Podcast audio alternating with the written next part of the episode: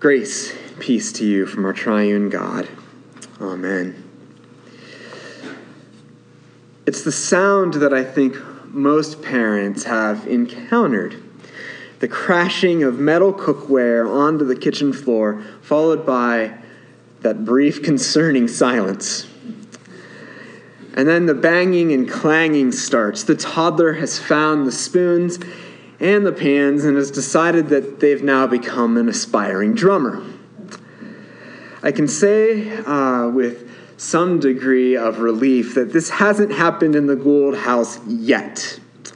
Though it probably won't be long now, since Kenlon loves figuring out the different sounds that different things make in the kitchen as uh, he helps us uh, get dinner ready after we've picked him up uh, from the sitters every uh, day. It's almost a, a, moment of pride for us as parents, I think, as kids do this the first time. It's a sign that they're developing well, right? It's a healthy part of their growth. But that doesn't mean that it's musical in the way that we normally think.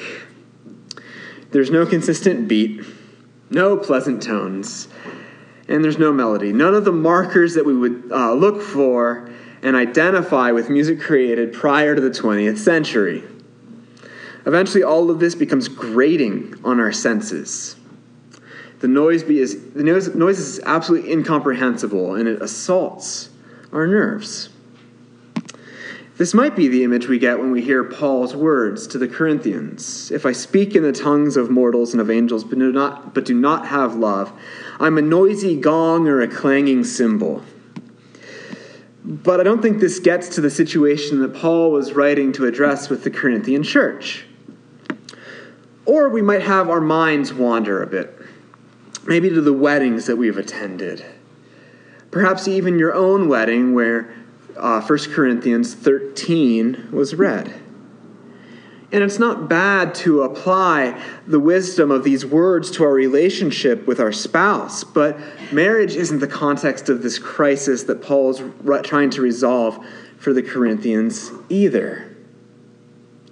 If you've been here the past several weeks, you'll know that the Corinthian church was incredibly divided over um, it was divided over uh, some of the corinthians puff, puffed up sense of self-worth as a result of certain spiritual gifts and the misunderstanding of the, what those gifts meant.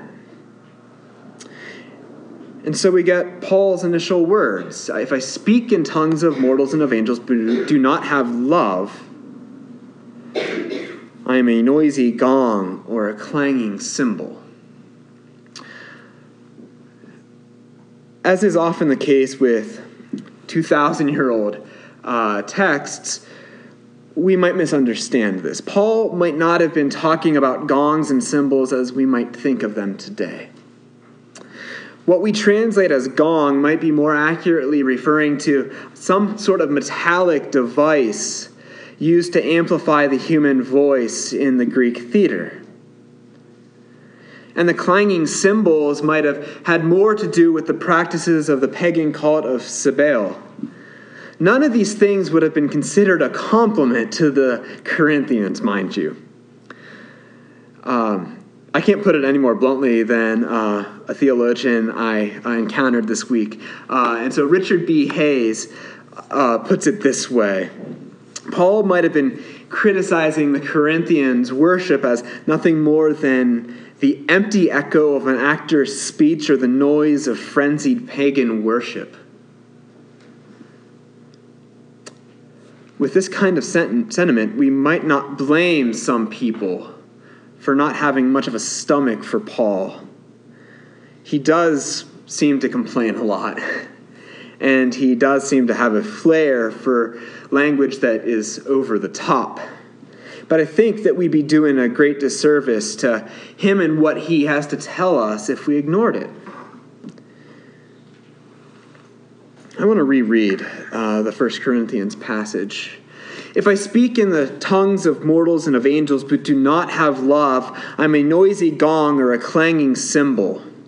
And if I have prophetic powers and understand all mysteries and all knowledge, and if I have all faith so as to remove mountains, but do not have love, I am nothing. If I give away all my possessions, and if I hand over my body so that I may boast, but do not have love, I gain nothing. Love is patient, love is kind, love is not envious or boastful or arrogant or rude. It does not insist on its own way. It is not irritable or resentful. It does not rejoice in wrongdoing, but rejoices in the truth.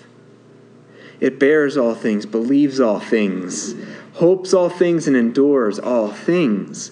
Love never ends. But as for prophecies, they will come to an end. As for tongues, they will cease. And as for knowledge, it will come to an end. For we know only in part and we prophesy only in part. But when the complete comes, the partial will come to an end. When I was a child, I spoke like a child. I thought like a child. I reasoned like a child. When I became an adult, I put an end to childish ways. For now we see in a mirror dimly, but then we will see face to face.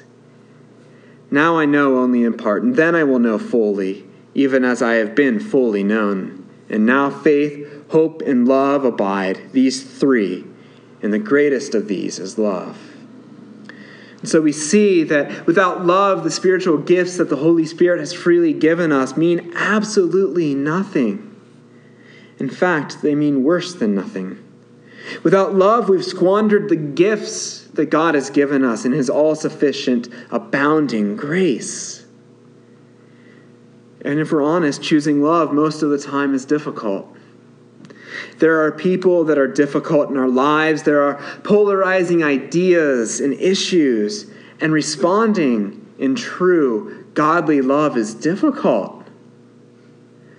In a world that isn't black and white, but a wide array of grays, love seems to be the more difficult ways. But love is the more excellent way that Paul points us to. It would be impossible for us on our own. I know it would be for me because I fail in choosing love more often than I'd probably care to admit. But we're not on our own. God is with us. And Christ paved the way for us in love. Our gospel lesson for this morning, Luke 4 21 through 30, shows us clearly that true love often provokes people. Christ references God's care for Gentiles during Elijah's time as well as during Elisha's at the expense of the Israelites. Christ was opening the door for God's love to be known, not just to Israel, but to all people in all times and in all places. And this threw the Jewish people to whom he was speaking into a murderous frenzy. Clearly, love is not always the easy way. But we know that we all fall short of God's expectations for our lives, and we'd all stand condemned if it weren't for God's amazing and all encompassing love for us. Christ came so that we might not be dead in our sins, but have life through him, and that is a powerful love. Not only that, but we're empowered by the Holy Spirit to love not as the world loves we don't love only those who can benefit us or love us back, but we love all people. That is God's way of love. There's a story about Wolfgang Amadeus Mozart, and I'm not sure if it's true, um, but basically it tells us that he's a typical teenager. When he was young, he was living with his father, Leopold, who was himself an accomplished musician. And after um, being out having a night on the town, Wolfgang would come home after his father was asleep in bed and loudly play a scale, leaving off that final uh, resolving note.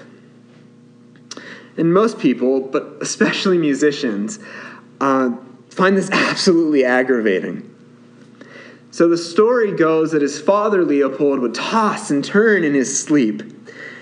And um, until he finally couldn't stand it anymore and had to drag himself out of bed, go downstairs, and play that final note that resolved the scale. Like the scale that young Wolfgang Mozart began to play or began uh, so that uh, he could playfully annoy his father, the music of the love of God has already begun. Musicians live their craft. How are we living the love of God? Like musicians, we have to work at our craft.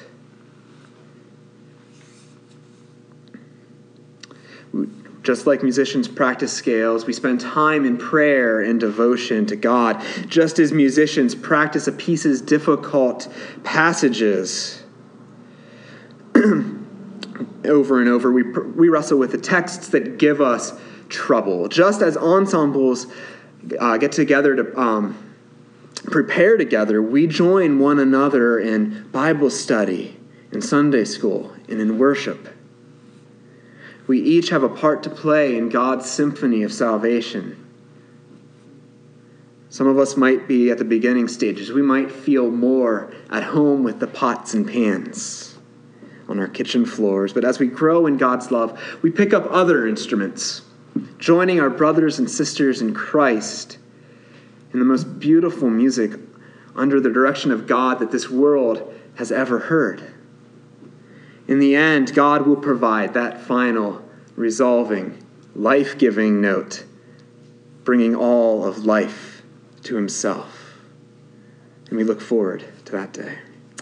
Amen. Amen.